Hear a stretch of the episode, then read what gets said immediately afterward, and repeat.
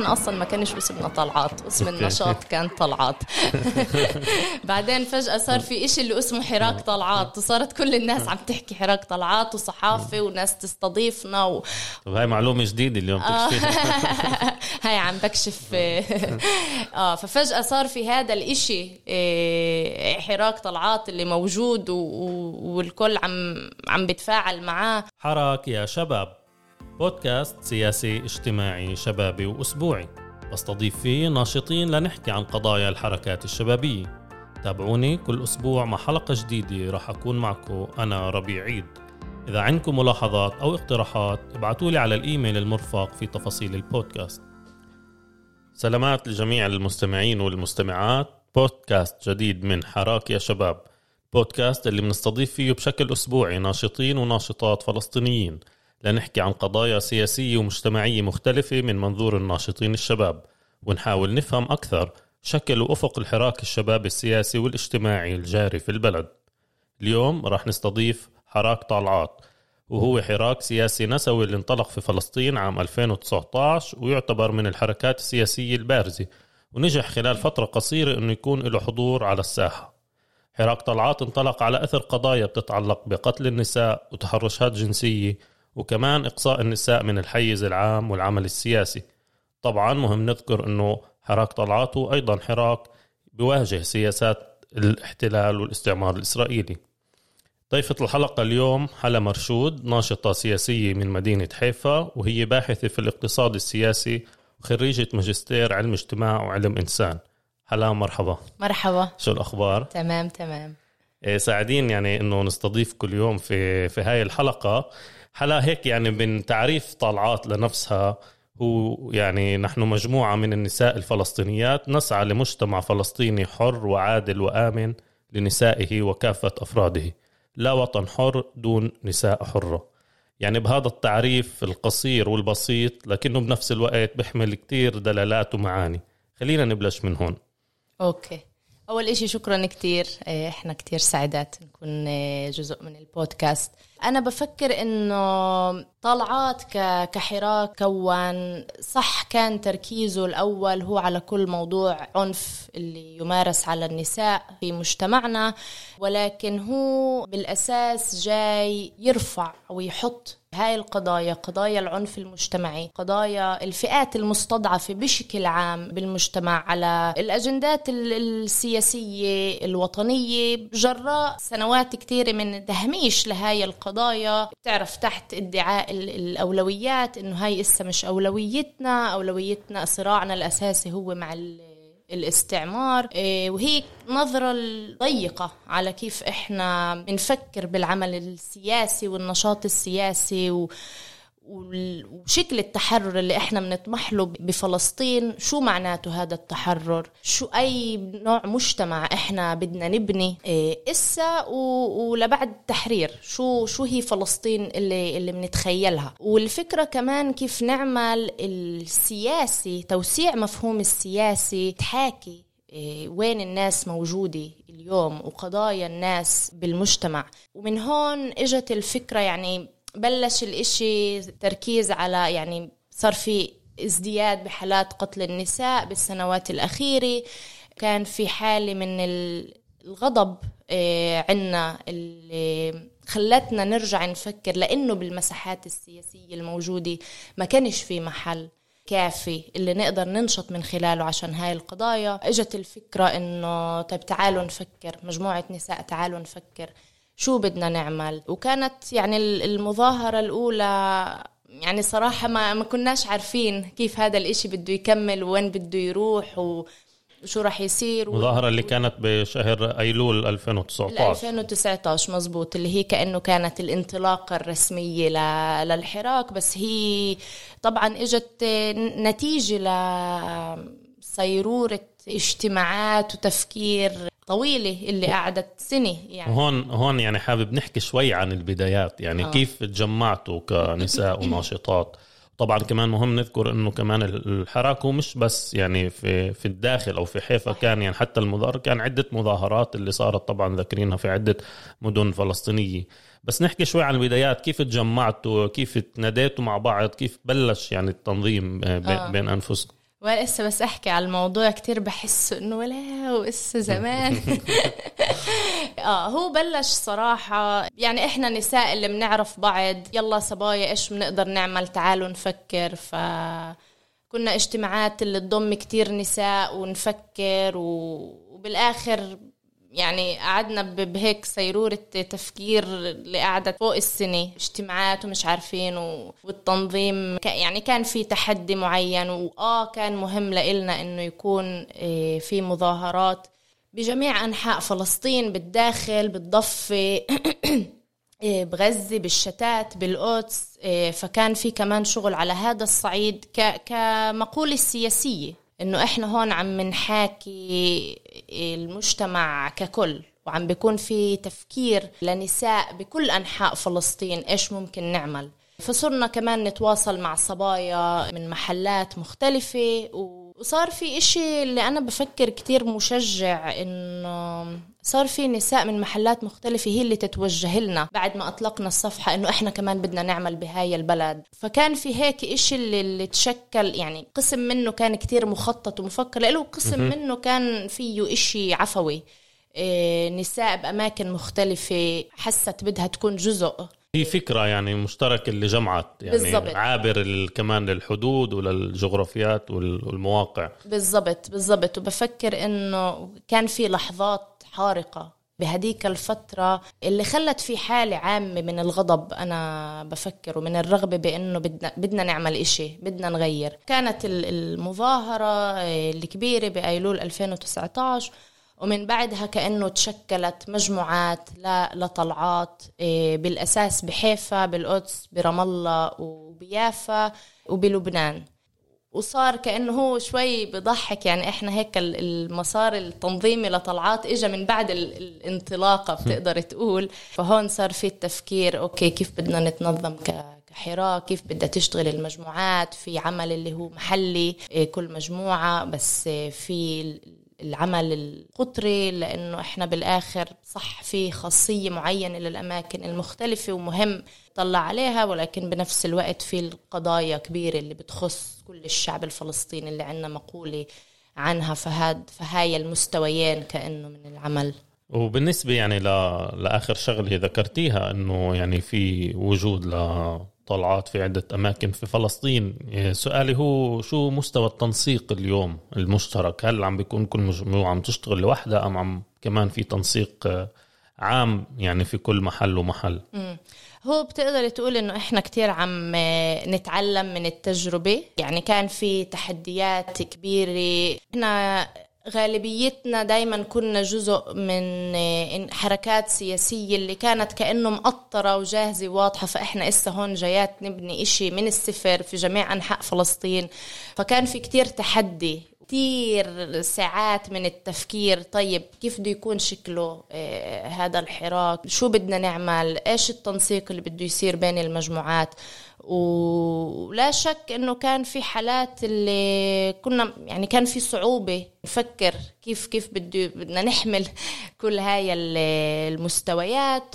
بالآخر اللي عملناه إنه في مجموعات قطرية، لجان عمل اللي بتضم نساء من المجموعات المختلفة زي لجنة إعلام، لجنة مضامين وإلى آخره، وفي لجنة تنسيقية كأنه اللي هي فيها ممثلات من كل المجموعات اللي هي مفروض عندها كأنه نوع من الصلاحية تفكر بالثيمات الكبيرة اللي بدنا ننشط فيها بطلعات اللي هي عابرة كأنه لل وهاي للمحل. يعني اللجان بتجتمع بشكل دوري في تنسيق دائم. إيه هاي المفروض آه بعد الكورونا شوي الموضوع كتير. ما هو أنا أنا كمان يعني جاي أحكي إنه يعني حراك طلعات طلع بزخم كتير قوي، يعني خصوصا في ال يعني المظاهرات اللي كانت في شهر تسعة ألفين وتسعة عشر، وكمان لاحقا كان في عدة نشاطات وكمان حضور في يعني مواقع التواصل الاجتماعي.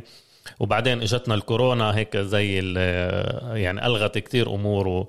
بس كمان في الكورونا يعني خلال فترة الكورونا كان في إلكو نشاط يعني كمان بتعلق على العنف ضد النساء اللي ازداد يعني خلال فترات الإغلاق والحجر المنزلي. فتحكوا لنا أكتر عن النشاط خلال فترة الكورونا يعني في آه. كان هو زي ما حكيت احنا جينا بلحظة كان في كتير زخم كبير مزبوط, وكمان التفاعل مع طلعات. يعني احنا حتى لما طلعنا هاي شغلة دايما بنضحك عليها, احنا اصلا ما كانش اسمنا طلعات, اسم النشاط كان طلعات. بعدين فجأة صار في اشي اللي اسمه حراك طلعات, وصارت كل الناس عم تحكي حراك طلعات وصحافة وناس تستضيفنا و... طب هاي معلومة جديدة اليوم تكشفينها. هاي عم بكشف. اه ففجأة صار في هذا الاشي حراك طلعات اللي موجود والكل عم عم بتفاعل معاه. وزي ما حكيت انت اه بعدين اجت الكورونا وفتنا ببعضنا زي ما كل الناس فاتت فاتت ببعضها, بس اه حاولنا نعمل بالحدود اللي موجودة.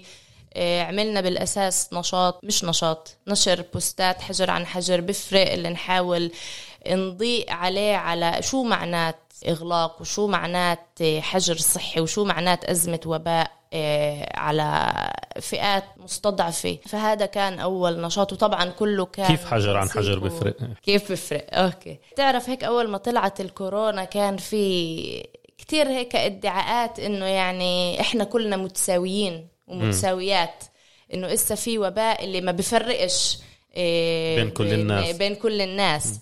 فاللي إحنا إجينا نقوله واللي بفكر هذا كمان جزء أساسي من شو طلعات تعمل, إنه هي تضيء على قضايا اللي بتخص فئات مستضعفة إيه بالمجتمع وبالعالم. فكرنا من هون طيب تعال نحكي عن شو معنات إيه شو معنات إجراءات إغلاق على نساء اللي محجورة بالمنزل في بيوت عنيفة مثلا, شو معنات إجراءات إغلاق على العمال والعاملات اللي فقدوا مصادر دخل أو اللي صاروا أكثر عرضة للاستغلال زي العمال الفلسطينية اللي بيشتغلوا بالمستوطنات على سبيل المثال, وشو معنات الحجر على نساء ذوي احتياجات خاصة مثلا, حجر على الأسرى والأسيرات في السجون. وكان في كمان بوستات اللي بتتعلق بكيف الأنظمة عم تستغل حالة الإغلاق لفرض رقابة أو لفرض إجراءات قامعة ضد الشعوب. وهذا كان طبعا كل الشغل له على على الواتساب واجتماعات زوم. كان كانت أول تجربة لنا بالكورونا. وبعدها طبعا حالات قتل النساء كان في يعني واضح بشكل ملحوظ إنه في ازدياد لحالات قتل النساء خلال هاي الفترة. فمن هون إجا النشاط الثاني اللي عملناه خلال الكورونا اللي هو نشاط قرع الطناجر اللي كمان ضجيج رغم الصمت. صحيح. هاي أنت متذكر أكتر مني يا ربيع. محضر يعني. صحيح. فكان هذا النشاط الثاني. وبعدها يعني احنا هيك كل الوقت كنا بإحساس انه مش مش عم نعمل كفاية, بنفس الوقت الامكانيات كانت محدودة. وكمان هاي الفترة لا شك انها بتأثر كمان على على التنظيم وعلى امكانية اللقاءات والشغل عن بعد, بضل كتير فيه تحدي. فإحنا بالمرحلة اللي اجينا فيها عم نبني الحراك, اجت أزمة عالمية اللي, اللي وكأنه إسا إحنا هيك عم نرجع شوي شوي نلملم نلملم حالنا هيك. بدي أحكي هيك شغلة, يعني الحراك كان له كتير صدى يعني في البداية زي ما ذكرنا, وكتير كمان تغطية إعلامية محلية وعربية وعالمية أخذ. وهيك من معلوماتنا أنه بصححيني إذا غلط, أنه كمان كان في محاولة تواصل معكم من قبل نسويات إسرائيليات يعني الانضمام لطلعات. هل كان في هيك إشي؟ احكي لنا أكتر عن هالموضوع. هو كان بالأساس بالأول وإحنا نجهز للمظاهرة كبيرة بأيلول ألفين وتسعة عشر, كان في نساء إسرائيليات اللي كانوا بدهن ينضموا للمظاهرات اللي عرفنا عنهن وإلى آخره. فكان إلنا مهم نطلع بمقولة سياسية إنه إحنا آه ما بدناش إسرائيليات مظاهراتنا, لأنه واحد إحنا نضالنا نضال فلسطيني, جزء من نضال ضد الاستعمار, وعندنا مقولة جدا واضحة إنه إحنا منحارب الاستعمار. الاستعمار قضية نسوية كمان. بالضبط. فهاي واحد. واثنين إحنا كمان يعني ولا مرة كان عنا الإمكانية كنساء كشعب أولاً وكنساء بالأخص بكل أنحاء فلسطين إنه نيجي نفكر لحالنا إحنا إيش بدنا, إحنا شو بدنا نعمل. طبعا كان كثير يعني غضبنا كثير، بس شفنا إنه الإسرائيليات في محاولة لاحتلال كمان هاي المساحة فكان عنا مهم نطلع بمقولة واضحة. خبرتوهن يعني؟ خبرنا وطلعنا ببيان سياسي إنه إحنا نرفض وجود الإسرائيليات، وإنه هذا نضالنا هو جزء من النضال الفلسطيني الأوسع للتحرر. ومن من بعدها خلص كان واضح م. يعني إنه إيش خط طلعات السياسي. وهون نحكي شوي عن خط طلعات السياسي يعني، والتقاطع ما بين القضايا النسوية والسياسية ومواجهة يعني سياسات ال الاحتلال والاستعمار الإسرائيلي. تحكي لنا أكثر عن هذا التقاطع، ويعني من نشاطاتكم كمان الأخيرة مش يعني فقط على قضايا قتل النساء، لكن كمان على قضايا الأسرى والأسيرات، وكمان قضايا قتل قتل الشباب العرب. طبعا التقاطع موجود بكثير محلات. بتقدر تقول أولا أنه كحراك نسوي سياسي هو حراك اللي جاي بده يحارب كل أشكال القمع. طبعا مفيش حاجة أحكي إيش منظومة الاستعمار معناها علينا، وبالعموم بالعالم إيش معنات منظومة استعمار، وشو القمع والعنف اللي موجود داخل بماهية منظومة الاستعمار. وإحنا واقعنا اليوم كمجتمع مهشم مشرذم، بعاني من تفكك مجتمعي كتير كبير اللي هو نتيجة الاستعمار، هو نتيجة سياسات استعمارية جارية لليوم. إحنا ولا مرة كمجتمع كان عنا إمكانية إنه أول إشي إحنا مجتمع أو شعب مسلوب، مسلوب معنويا، مسلوب ماديا، وهذا إله أثره على على المجتمع، وإله أثره على الديناميكيات المجتمعية اللي موجودة اليوم واللي عم نشوفها. وأكبر مثال العنف المجتمعي اللي عم نشوفه اليوم واللي موجود واللي يمارس على الكل، اللي هو ما بتقدر تفصله عن سياسات إفقار وسياسات قمع استعمارية اللي, اللي إحنا منعاني منها سنين. فإحنا ما بنقدر، حتى إذا بدنا نحل الواقع النساء اليوم بالمجتمع ما بنقدر نفصله عن الواقع الاستعماري اللي إحنا اللي إحنا عايشاته بفلسطين.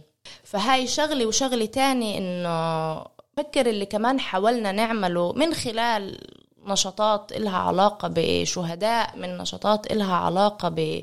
بأسرى وأسيرات، اللي هي صح وكأنه مش بشكل مباشر تحكي عن عنف ضد النساء، بس إحنا اللي جايات نحكي هون أوسع.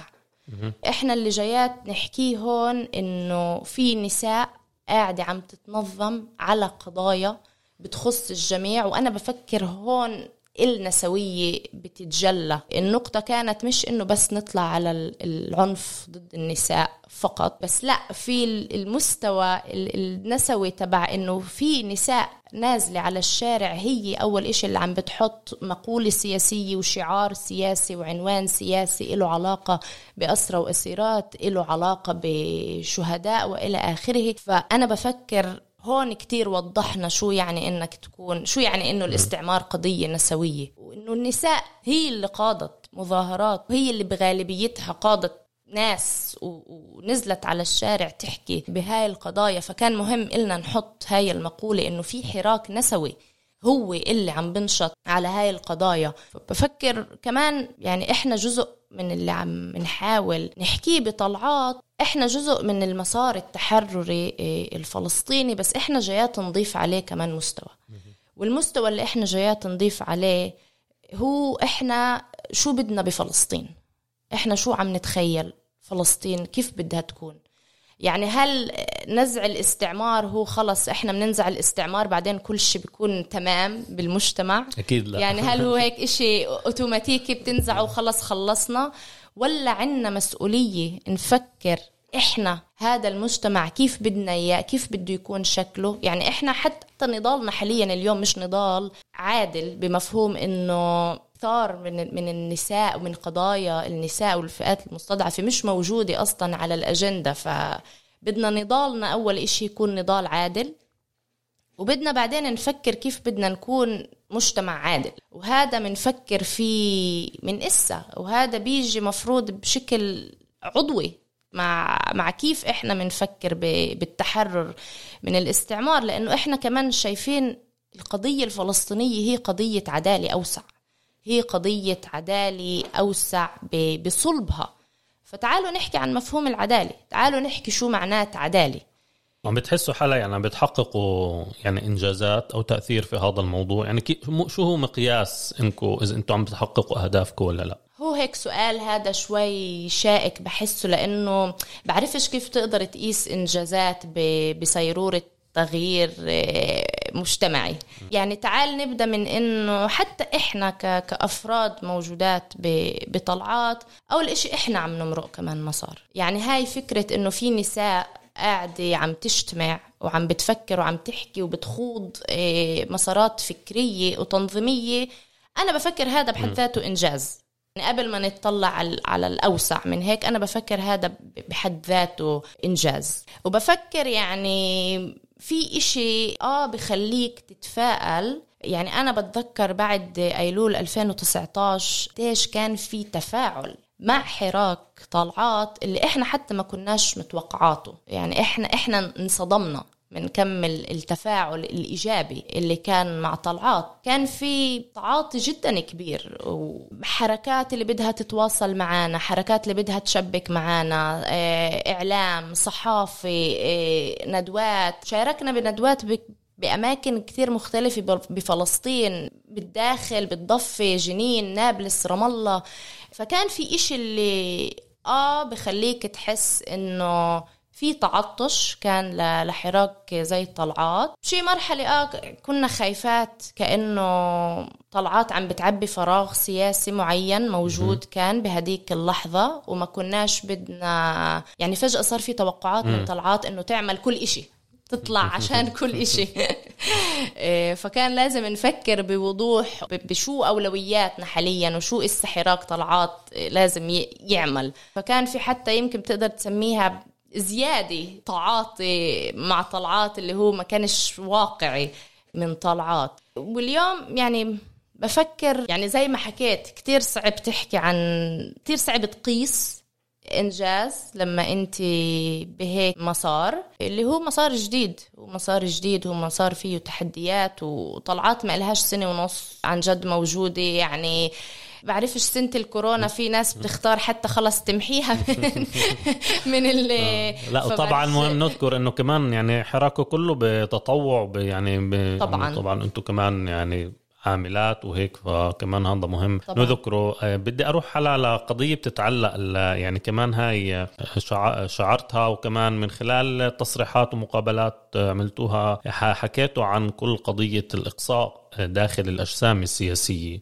الأحزاب والفصائل الفلسطينية، وإنه قضايا النساء مش مش موجودة على الأولوية. وكان كمان يعني جزء يعني كبير منكم كان كمان ناشط في أحزاب أو في فصائل سابقا، كمان يعني كان في محاولات للتغيير من داخل هاي الأطر. بس يعني اللي اللي شفناه إنه كان في نوع من خروج يعني عن الأحزاب وتأسيس يعني الحراك أكثر مستقل.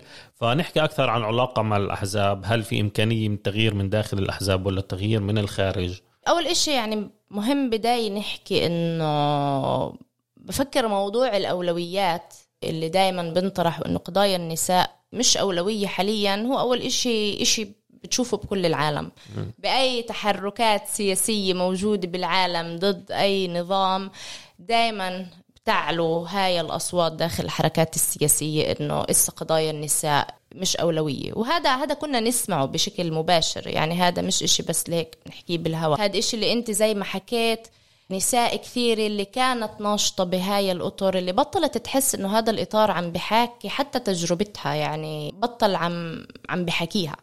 وفي جمود بالتفكير بالنضال ضد الاستعمار، و... وكان واضح جدا إنه يعني إحنا نساء اجتمعنا من كافة أنحاء فلسطين، وبكافة أنحاء فلسطين بكل الحركات السياسية الموجودة. آه هذا كان إحساس آه عند كثار من النساء اللي كانوا بحركات سياسية. فهذا كان واضح إنها هي تجربة آه مشتركة، وإنه آه هو موضوع اللي الحركات السياسية اليوم كلياتها بفلسطين آه موجودة بهذا المحل، وبعدها لليوم بتقول إنه هاي القضايا مش أولوية حاليا. ومن هون احنا حسينا انه لانه احنا مش مش عن جد مالكات الادوات بهاي الاطر انه عن جد نعمل اللي احنا بنقدر نعمله من خلال طلعات. هون كان في الفكرة انه طيب احنا ايش بنقدر نبني اشي جديد وشو هذا الجديد شكله. يعني انا بخصوص سؤال التغيير من من داخل الاحزاب، عذرا على الخروج عن الحوار، بس بدي احكي للمستمعين انه يتابعونا في منصات البودكاست المختلفة، اعملوا لنا سبسكرايب وفولو، وبتلاقونا في موقع عرب ثمانية وأربعين مع كل حلقات البودكاست. متابعتكم إلنا مهمة كثير وبتساهم في نجاح البودكاست وعشان تضلكم عارفين عن كل الحلقات الجديدة. يعني أنا بفكر إنه كمان في في هناك محدودية معينة لقديش أنت بتقدر تغير من داخل الأحزاب، ولا شك إنه بأي حراك حتى بحراك زي طلعات رح يكون في صراعات على على أشياء مختلفة، مش إنه يعني حراك طلعات هو حراك صافي من من من أي صراع، بس على القليل فيه خطوط واضحة اللي عليها إجماع، اللي طبعا دايما بنفع نحكي فيها ونوسعها ونرجع نناقشها ونطورها، بس هي كأنها واضحة إيه عنا كلياتنا. فبفكر من هون اجت فكرة انه لا، في احنا عنا نقص معين، وعنا كمان كنساء اللي بدها تنشط بفلسطين بس الأطر اللي موجودة مش عن جد عم عم بتعبي طموحات هاي النساء. وبالآخر احنا مش عم نحكي عن طموحات فردية، احنا عم نحكي عن قضايا سياسية اللي حسب رأينا من الطبيعي انها تكون على الأجندة السياسية ولكن هي مش موجودة. يعني السؤال، هل هي غياب هاي القضايا على الأجندة؟ يعني كمان بنشوف داخل الأحزاب في كمان نسويات وقيادات نسائية اللي عم تطرح يعني هاي القضايا، أم هو طريقة التعامل معها يعني بتختلف؟ أنا بفكر إنه صحيح في نسويات اللي بنشطوا داخل الأحزاب، وأكيد يعني إحنا مش عم نحاول نلغي كمان هاي هاي الأصوات اللي موجودة، بس أنا بفكر لا، في في قرار واعي معين لهاي القضايا. يعني انا ما بفكرش ان هي مش موجوده لانها هي هيك بس مش موجوده، لو بفكرش كمان انه بيتم التعامل معاها بشكل كافي، حتى ما بفكرش انه يعني حتى على الصعيد الابسط، حتى مش بس اذا بدناش يعني تتعال ما نفكرش شو بنعمل مظاهرات، شو بنعمل على أرض الواقع، حتى في داخل الأحزاب شو بنعمل عشان نحكي مثلا مع كوادر الأحزاب عن هاي المواضيع، قديش بنحكي عن هاي المواضيع، قديش في عليها نقاش مثلا. أنا بفكر إنه لا مش كافي، وبفكر مش عبث إنه مش كافي، وبفكر إنه هاي هاي تجربة سنين. يعني أنا بفكر في إشي اللي هو إشي جاري من سنين، إنه هذا إشي مش موجود بأولويات الأحزاب السياسية، ومش عبث إنه مش موجود وإله مغيب على مدار كل هاي السنين. وسؤال قديش بتقدر صارع من من داخله او قديش تقدر تحارب، يعني بفكر يمكن النسويات اللي داخل الاحزاب ممكن يجاوبوك اكثر على على هذا السؤال وهن ايش بمرقوا بداخل الاحزاب، ولكن انا بفكر ومن اذا بدي احكي من تجربه شخصيه هو محدود جدا، واذا بتم التعامل معاه بتم التعامل معاه بشكل كتير ضيق. الفكره مش انه تعال نعمل ندوه عن قتل النساء وبس وخلص وبنتي هون، الفكرة إنه تعالوا نفكر إحنا كمجتمع شو بدنا نعمل، وكيف بدنا نفكر بهاي القضايا، وكيف بدنا نفكر حتى لما نفكر بالنضال ضد الاستعمار. وكأنه هاي هي المقولة الأوسع تبعت الأحزاب، مش كلها يمكن كثير منها، فتعالوا تعالوا نحكي شو هاد معناه. حتى هذا الصعيد أنا بفكر إنه لا مش موجود بشكل كافي. ويمكن واحدة من الأمور كمان أنه في يمكن التباين ما بين النسويات عموما، ونقاشات أيضا داخلية يعني على توجهات معينة، على الأولويات، على طرق النضال والعمل السياسي. ممكن مثلا تحكي لنا إيش التباينات أو وجهات النظر اللي بتكون ما بين ما بين النسويات الفلسطينيات بشكل عام على على أولويات العمل وطرق العمل؟ يعني أنا بفكر أنه كان في بالأساس بفلسطين قبل ظهور طلعات كان بالأساس النشاط النسوي مقتصر على مؤسسات، بالأساس مؤسسات نسوية بكل أنحاء فلسطين. كان هناك أصلا يعني لما كان ينحكى، إذا نرجع لموضوع الأحزاب، لما كان ينحكى إنه تعال نحكي عن هاي القضايا كانوا دايما يختزلوها بإنه ما ياها ما في المؤسسات النسوية، روحوا على المؤسسات النسوية هي هي اللي بتنشط. وكان بالنسبة إلنا بدنا نعمل إشي مختلف، مش من محل نسف للمؤسسات النسوية الموجودة أو للنساء الموجودات بهاي المؤسسات اللي لا شك عندهن تاريخ بالعمل، بس إحنا كنا بدنا نعمل حراك. م. إحنا كنا بدنا نعمل حراك سياسي، ما كناش بدنا نعمل مؤسسي، ما كناش بدنا نعمل كمان مؤسسي. وكمان طلعات بفكر بشكل واضح تقول إنه إحنا حراك سياسي، إحنا إحنا ما بنوفر خدمات مثلا المؤسسات النسوية بتوفرها ل... لنساء، مش لأنه مش مهم، مهم، بس لأنه إحنا مش عشان هيك طلعات. فكان بالأساس هذا هو ال... ال... ال... الواقع بفلسطين، إنه النشاط النسوي مقتصر على مؤسسات ومش على حراك، مش على حركات سياسية أوسع. ف... فبفكر هذا جزء اللي اليوم احنا منشوفه، انه في حراك زي طلعات، ولكن في كمان مؤسسات نسوية اللي كمان جزء منها اول شيء شارك وبيشارك بفعاليات طلعات، وجزء منها كمان تواصل مع طلعات لتفكير بتشبيك او شو ممكن نعمل مع بعض. فهاد كأنه هيك الخريطة اليوم بفلسطين هي كالتالي. وأكيد لا شك إنه في اختلاف، في اختلاف كمان بداخل طلعات، في في اختلافات على كيف إحنا مثلا بنفكر بشكل تنظيمنا لازم يكون.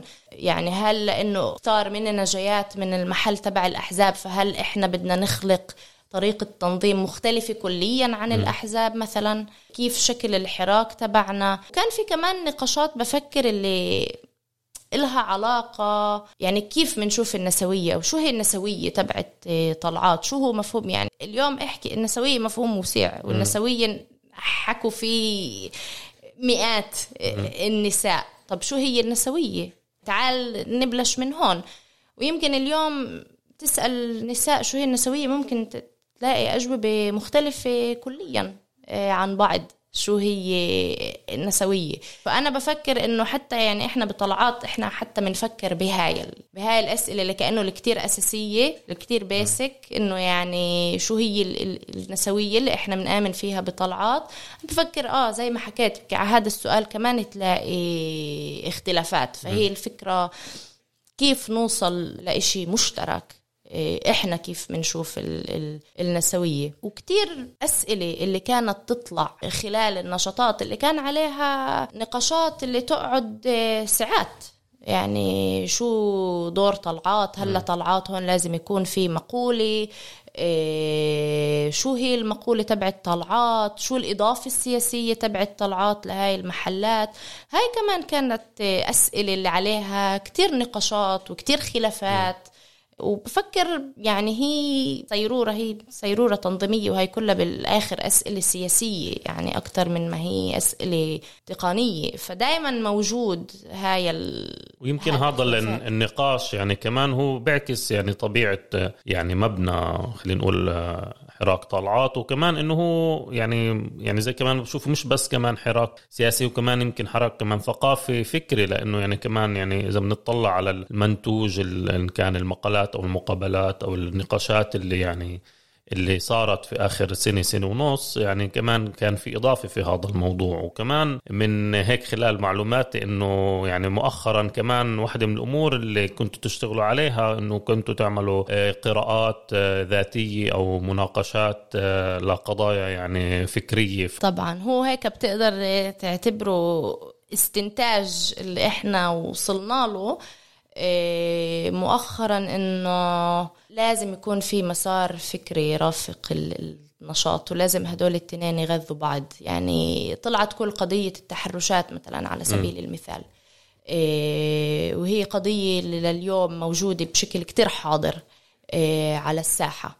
وبشي مرحلة اكتشفنا إنه طب إحنا إحنا مش عادات عم نناقش الموضوع، تعالوا م. نقعد نناقش إحنا شو بدنا نعمل، بعيدا عن التفكير بمظاهرة هون ولا إصدار بيان هون. إحنا شو بدنا نعمل على صعيد أوسع بالمجتمع، كيف بدنا نخلق حلول مجتمعية لموضوع التحرش، كيف بدنا يعني كل الوقت بنحكي عن مفهوم المحاسبة المجتمعية اللي هي كأنه خارج أدوات نظام الدولة. طيب شو معناها هاي؟ استنتجنا بشكل مفاجئ إنه آه إحنا مش قاعدات عم نناقش، إحنا بطلعات مش قاعدات عم نناقشه. فا أوكي من هون بلشنا، طيب لازم نقرأ لازم نقرأ شو بصير بالعالم، شو تجارب تاني حكت. انت تحكي لنا عن قراءات مثلا عملتوها أو تجارب طلعتوا عليها؟ يعني حاليا مثلا كتير حاضر موضوع العنف، وكتير حاضر موضوع إنه بدناش الشرطة، وهذا مقولة واضحة لطلعات إنه إحنا منشوفش الحل من خلال أدوات نظام قامع، اللي هي مقولة مش بس بفلسطين، هي مقولة يعني حركات نسوية كتيرة بالعالم، لأنه الشرطة بكل محل هي شي قامع. فحركات نسوية بكتير محلات كانت تطلع على موضوع العنف بمقولة كتير واضحة إنه إحنا بدناش الشرطة. فطيب إحنا بدنا الشرطة، إحنا بدنا نخلق أدوات محاسبة مجتمعية وكأنه، بس ما عنا فكرة كيف، ولليوم مش عن جد تناقشنا. فمثلا حاليا بمجموعة حيفا على الأقل أخذنا هذا الموضوع، وأخذنا قراءات لحركات مثلا حركات السود في أمريكا والنسويات في أمريكا، كيف هن عم بتعاملوا، شو النماذج اللي خلقوها، أو بأمريكا اللاتينية، أو كمان مجموعات كويرية اللي حكت عن الموضوع كيف تتعامل معاه. فحاليا هاي القراءات اللي عم نقرأ عنها ل... والفكرة كمان كيف نوسع، يعني كمان الفكرة هو مسار فكري اللي لازم طلعات تخوضه بشكل عام، لأنه أنا بفكر ما فيش تنظيم من مسار فكري، والعكس صحيح. بدنا كمان المسار الفكري يغذي نشاط، لأنه كتير بالأول كنا نحس إنه لأنه بعد ما فيش تجربة، يعني طلعات حراك جديد حتى إسا يعني، بس كمان أول ما طلع وندعى إنه نحكي نحكي نحكي كنا بشي مرحلة نحس إنه إحنا عم نحكي إشي شوي فضفاض، لأنه بعد ما فيش تجربة غذيته. فالفكرة كيف يكونوا هدول التنين بغذوا بغذوا بعض، والفكرة كمان كيف نوسع هذا المسار لما بعد طلعات، يعني كيف نخلق مساحات نقاش مجتمعية مع ناس إنه تعالوا نحكي.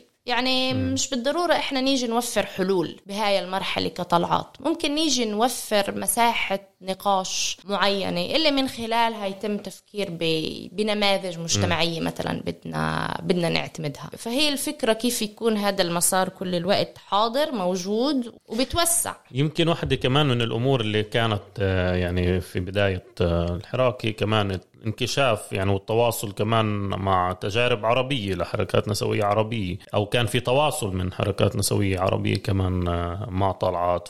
قديش عم بيكون في تواصل انكشاف على التجارب اليوم تصير في العالم العربي، خصوصا في ظل يعني ثورات شعبية من ألفين وإحدى عشر مستمرة لليوم؟ أنا بفكر طلعات هي هي امتداد لتحركات نسوية موجودة بالعالم بالسنوات الأخيرة، وهي جزء من حركات نسوية اللي أنا بفكر جاي تفرض مقولة مختلفة عما سبق. بالضبط اللي حكيته قبل، هي عمليا كيف النسوية بتحاكي قضايا العنف الأوسع اللي مرتبطة بالرأسمالية، اللي مرتبطة بالاستعمار، اللي مرتبطة بالأبوية. ففي فرض لمقولات نسوية كانت بالسنوات الأخيرة بكل العالم، ومنها بالعالم العربي منها بالعالم العربي كمان. فأنا بفكر إنه أولا طلعات هي امتداد، وما إجت بهاي اللحظة بفكر من فراغ.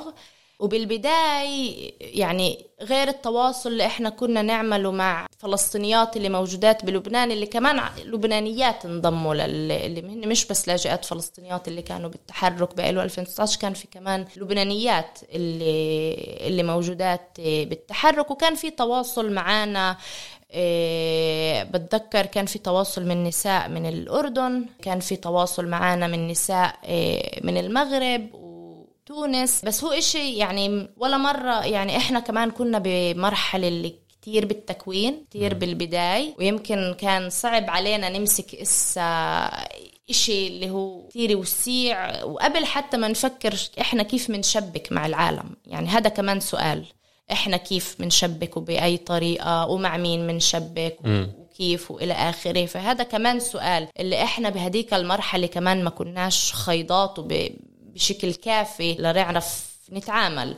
بس إشي كتير كتير حلو كان كم التفاعل اللي كان من قبل نساء بهاي الأماكن اللي طلعته. كان في نساء اللي بدها تكون مجموعة طلعات م. في هاي البلاد، وكمان كان في نساء بس اللي كانت تبعت ترسل تحيات و... ورسائل وتكتب بيانات. فك... ففي إشي هيك شوي ب...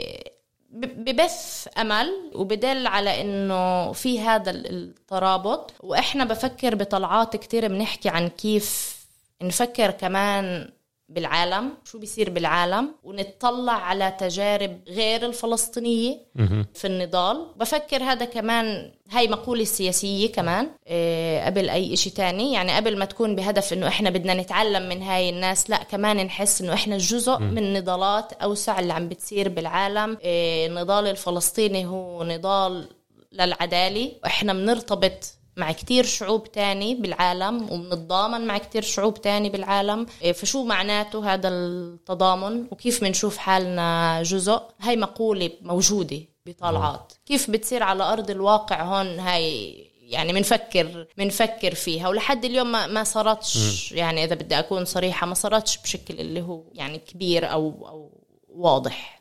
في في يعني كتير مرات بيكون الحراك مرتبط بالأشخاص القائمين عليه واستمرار استمرارية يعني الحراك، خصوصا إنه يعني حراك مستقل مش ضمن مؤسسة أو حزب. كمان بيكون في خوف على كل قضية الاستمرارية، وكمان من تجارب سابقة لحركات شبابية إن كان أو الحراك ضد برافار لآخره، كمان إنه بشي مرحلة ممكن ينتهي أو ممكن يفوت بحالة من ال... ما بعرف الإحباط. فهاي الأمور يعني هل تأخذوها بعين الاعتبار كل تحديات الاستمرارية للحراك؟ بفكر إنه صعب ما تأخذهاش بعين الاعتبار. بفكر هو قلق موجود موجود عندنا كأفراد أولاً. يعني اليوم أنا قبل ما أفكر بأي خطوة بدي أخذها بالحياة بفكر بطلعات. طيب شو مع طلعات شو مع طلعات فهذا لا شك إنه هو سؤال موجود عندنا كأفراد أولاً، بس هو لا شك كمان سؤال تنظيمي. احنا كيف بنضمن انه يكون في في استمراريه؟ وهذا زي ما انت حكيت هذا موجود باي تحرك، هذا موجود باحزاب، هذا سؤال موجود بمؤسسات، موجود ب بكل محل. كيف تضمن استمراريه؟ كيف ما توصلش لاحباط اللي بسهوله انت ممكن توصل لاحباط؟ يعني احنا م. اصلا جزء كبير منا اجى على طلعات لانه كان باحباط، إيه تفوت كمان مرة على إحباط بعد تجربة، فبصير هون فيه كمان مستوى شوي شوي أصعب. بس هي الفكرة كيف نكون حراك، يعني هل في مثلا عمل لمراكمة مثلا أو يعني تأسيس يعني شيء إنه حتى في حال بعد سنوات أو كذا ممكن يجي جيل آخر كذا اللي يكون في إشي موجود أرشفي، يعني كل هاي الأمور اللي اللي نشغل عليها وعم بنشغل عليها إنه كمان يعني ضل يعني ماثلة كتجربة بارزة يعني م. نسوية سياسية في فلسطين. يعني أنا بدي أكون صريحة، م. مش بشكل كافي صحيح لحد الآن عم بيكون هذا الإشي موجود، إيه ولا شك إنه جدا مهم وفي غاية الأهمية، بس آه هو هو مش موجود بشكل كافي. يعني إذا بدي أكون على الآخر صريحة، يعني هي واحدة من كمان أهداف البودكاست هو يعني إعطاء فضاء ومساحة للحركات السياسية الشبابية النسوية كمان للتفكير بكل هاي القضايا يعني، وكمان تناقل التجارب. فمن هذا المنطلق يعني أنا عم بسأل يعني لهيك يعني ده التفكير بشكل علني في هاي المواضيع. آه آه آه لا يعني هو أنا بفكر أنت عم تسأل سؤال كتير مهم وبمحله في هاي اللحظة. بفكر لأنه في خوف، في في هذا الخوف موجود، وكثار مننا عارفات إنه إحنا يمكن مش كتير نضل بعد، طب إيش بصير ساعتها؟ كيف بدنا نخلق قيادات بالحراك اللي تكمل هذا المسار؟ أول إشي يعني كيف نحافظ على اللي موجودات حاليا، وكيف نوسع وبأي طريقة منوسع، كيف منضمن إنه يصير هذا التوسع، وشو الحدود تاعتنا بهذا التوسع، شو المسار اللي منخوضه لما بدنا نتوسع ونساء جديدة بدها تفوت. وهاي أنا بفكر كلها أسئلة حاضرة تطفو على السطح، مرات يمكن مش دائما بشكل كافي بيتم التعامل معها إيه لحد إسا. يعني أنا بفكر إنه لا مش بشكل كافي عم بيتم التعامل معها. أو هل ممكن مثلا يكون في خوف الوقوع الحراك في مطب مثلا النخبوية، مثلا ما يكونش واسع الانتشار أو شعبي كيف يعني حط الأهداف مثلا في البداية؟ يعني هاي إنه كمان ممكن من الأمور اللي ممكن تكون يصل إلى الحراك. طبعا هاي إمكانية ممكن يوصل إلها أي حراك، وإحنا الأكيد اللي عم نحاول نعمله هو إنه ما نوصلش لهداك المحل. وإيش بضحك على فكرة موضوع النخبوية، يعني إحنا نحكي عنها نخبويات قبل ما حتى يعني نطلع المظاهرة نحكي عنها نخبويات، لأنه خلص في فكرة كأنه أي حراك نسوي بيطلع هو نخبوي بالضرورة. بس لا، يعني عودة لسؤالك، لا هي الفكرة كل الوقت إحنا كيف بدنا حراكنا يكون مساحة للنساء اللي تفكر مع بعض في جميع أنحاء فلسطين، ويكون أوسع ما يمكن، اللي يضم كمان نساء ممكن تكون ناشطة بطرق مختلفة داخل داخل الحراك. واليوم هذا اللي عم نشوفه، في تفاوت بعمل الأفراد داخل الحراك، في تفاوت بالطريقة اللي بنشطوا فيها، وأنا بفكر هذا ضروري، هذا مهم، هذا هذا جزء أساسي من أي حراك، إنه المساحة، الطريقة اللي أنت بتقدري تنشطي فيها بالقدر اللي أنت بتقدري تنشطي فيه.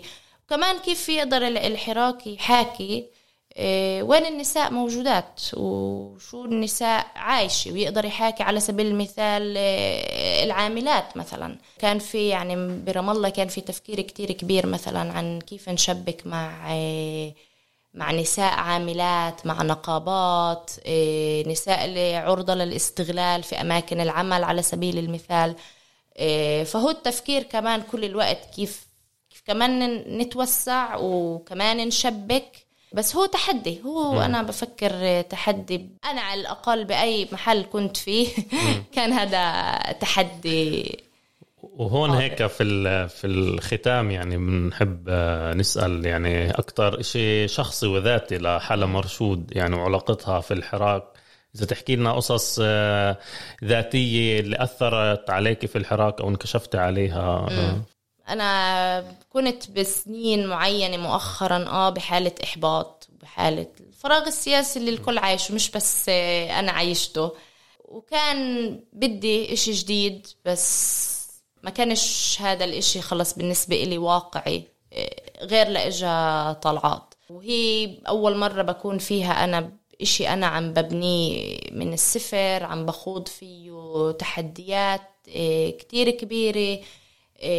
بس أنا كان إلي يعني لا شك إنه المظاهرة بالنسبة إلي كانت لحظة كتير مؤثرة، وبس قعدت أحضر علينا كلنا على فكرة مزبوط، بس قعدت أحضر الفيديوهات من المظاهرات التانية اللي كانت بالمحلات التانية.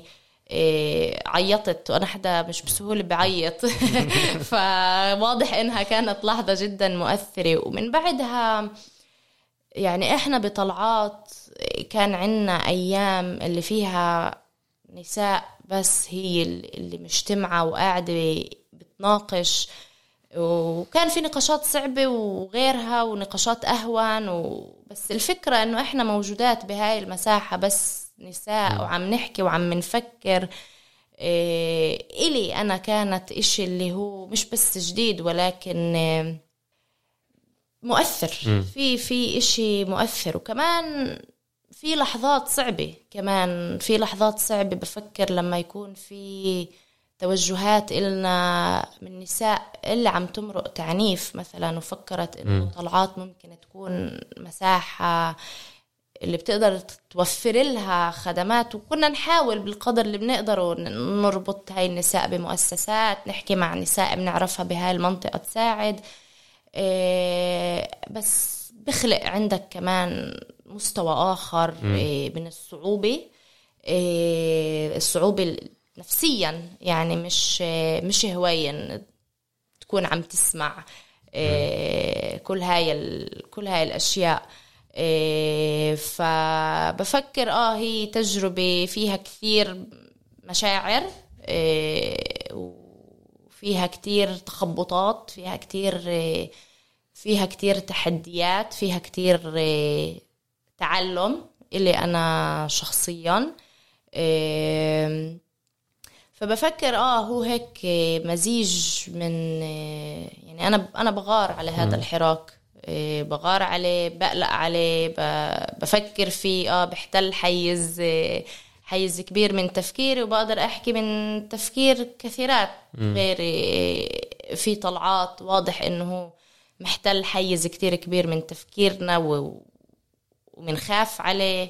يمكن لأنه يعني كل هاي المشاعر نتاج أيضا أنه في الحراك بيعطي أمل ل... لواقع مختلف بالضبط بدنياته، ولأنه بيعطي أمل بصير في خوف من فشل، م. بصير في كتير خوف من فشل. يعني سهير اسعد ناشطه بطلعات كتبت كتبت مقال اول ما طلع الحراك وحكت فيه انه كمان انه نفشل، اعطونا هاي الامكانيه، يعني حتى لو فشلنا اعطونا امكانيه الفشل.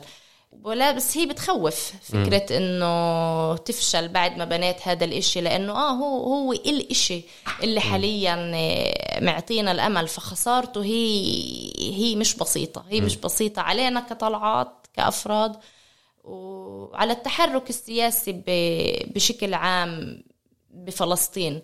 فاه بفكر انه مش عبث انه هذا الحراك هالقد محتل هذا الحيز من من تفكيرنا ومن مشاعرنا و...